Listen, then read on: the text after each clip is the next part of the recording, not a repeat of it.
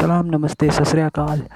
माझा पहिला एपिसोड पॉडकास्टवरती काय घ्यावा? तर खूप विचार केला खूप विचार केला. सध्याच्या काळात काय जास्त चालतंय? एकच नाव लक्षात आलं. कुठलं ते तुम्हीच ओळखू शकता. कोरोना. आता माझ्या पहिल्या एपिसोडचं नाव काय ठेवावं हे मला सुचत नव्हतं. मी ठेवलं सहज असं. मी आणि माझ्यावरचे कोरोनाचे साईड इफेक्ट कोरोनाचे म्हणजे मला कोरोना नाही झाला. बस साईड इफेक्ट. तुमच्यावरती साईड इफेक्ट काय झाले? Side effect middle effect central effect.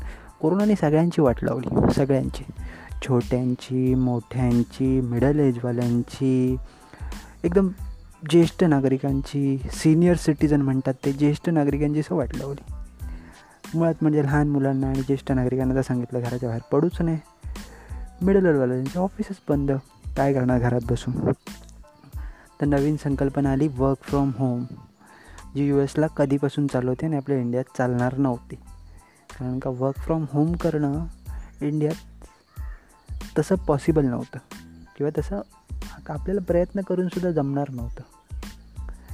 तर माझ्या आयुष्यात अशी मोठी गोष्ट घडली हा माझा एक्सपिरियन्स मी शेअर करतो आहे पहिला एक्सपिरियन्स म्हणजे की मी माझा सेकंड जॉब सोडला. मी माझ्या न्यू जॉबला जॉईंट होणार होतो. थर्ड न्यू जॉबला जॉईंट होणार होतो. मी जस्ट जॉईन झालो फेब एंडिंगला जस्ट नंतर पंधरा दिवसांनी बॉसने सांगितलं की तुम्हाला वर्क फ्रॉम होम करायचं आहे त्याचं कारण म्हणजे काय? कोरोना. तर त्या कोरोनाला मला वाटलं हे कोरोनाचं जे फॅड असेल ते चालेल दोन महिने जास्तीत जास्त. दोन महिने तिसरा महिना उगवला तरी हे काय कोरोनाचं फॅड जाईना. विषय तोच चालू होता की बाबा संपेल आज संपेल उद्या संपेल. मी स्वतः कंटाळलो दररोजचं. आमचा बाथरूम किचनचा ठाण्याला घर. त्यामुळे मी सुद्धा रोज कंटाळायचो. कुठून बाहेर जाऊन आलं हातपाय धुवा आंघोळ करा हे करा ते करा. हँडवॉश यूज करा सॅनिटायझर यूज करा. तो सॅनिटायझर म्हणजे आमच्या आयुष्याचा अविभाज्य भागच झालेला. का सॅनिटायझरशिवाय जाऊ शकत नाही. जसं पोलीस आपल्या बंदूकशिवाय जाऊ शकत नाही. किंवा एक अंगरक्षक आपल्या हत्याराशिवाय जाऊ शकत नाही. तसं झालेलं मी विचार केला की आता काय आयुष्य राहिलं आहे म्हणजे आता जर बाहेर जायचं तर आपल्याला मास्क लावून जायला लागणार. म्हणजे फक्त डोळ्यांनी माणसांना ओळखायचं. कसं डोळ्यांनी? तर विषय हाच होता. नंतर दोन महिन्यानंतर आमचा टाऊन हॉल झाला. मॅडम बोलल्या की झालं असं असं झालं. म्हणजे आमच्या चेअरमॅन त्या बोलल्या की आता जोपर्यंत चालू आहे तोपर्यंत ठीक आहे. तीन महिने तर तुम्हाला कंपनी कशी तरी ॲज युजल झेलेल. चार पाच महिने कसे झेलेल? त्यानंतर मी विचार केला की काढायच्या पहिले आपणच रिझाईन देऊया. मग असंच चाललेलं आमचा विषय. माझे तीन महिने झाले पूर्ण कंप्लीट झाले.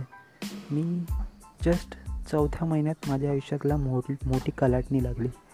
कलाटणी म्हणजे टर्निंग पॉईंट म्हणतात ना आयुष्याचं वळण असतं ना वळण जे वळण लक्षात राहतं. आता मी त्या वळणावरती होतो. आणि त्या वळणावरती टर्न घेत होतो. आता ते टर्न घेणं किंवा वळण घेणं मला थोडं महागात पडेल का चांगलं ठरेल वाईट ठरेल मला काहीच माहिती नाही. मी बोललो चला टर्निंग घ्यायचं म्हणजे घ्यायचं. बस विषय संपला. तर मी राहणारा मुळात मुंबई ठाणा शहरात राहणारा. आणि मी विचार केला की आता कायमस्वरूपी गावी यायचं काही कारणं आहेत अशी ठराविक त्यामुळे मला कायमस्वरूपी गावी यायचं. म्हणजे वाटलं आणि या यायचं गरजेचं होतं. ते मी करणार होतो दोन तीन वर्षानंतर किंवा पाच वर्षानंतर तर ते मला आताच करावं लागलं. त्यानंतर मी विचार केला चला आता जायचा विचार तर केलाच आहे तर जाऊया.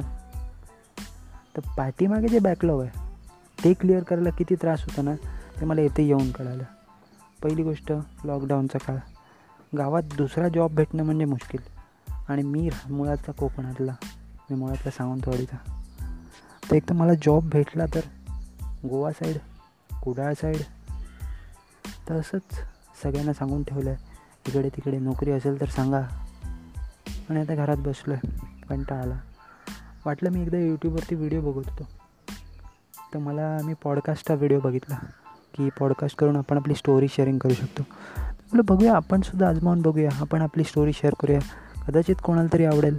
कदाचित आमच्या स्टोरीवरती कोणतरी कमेंट देईल.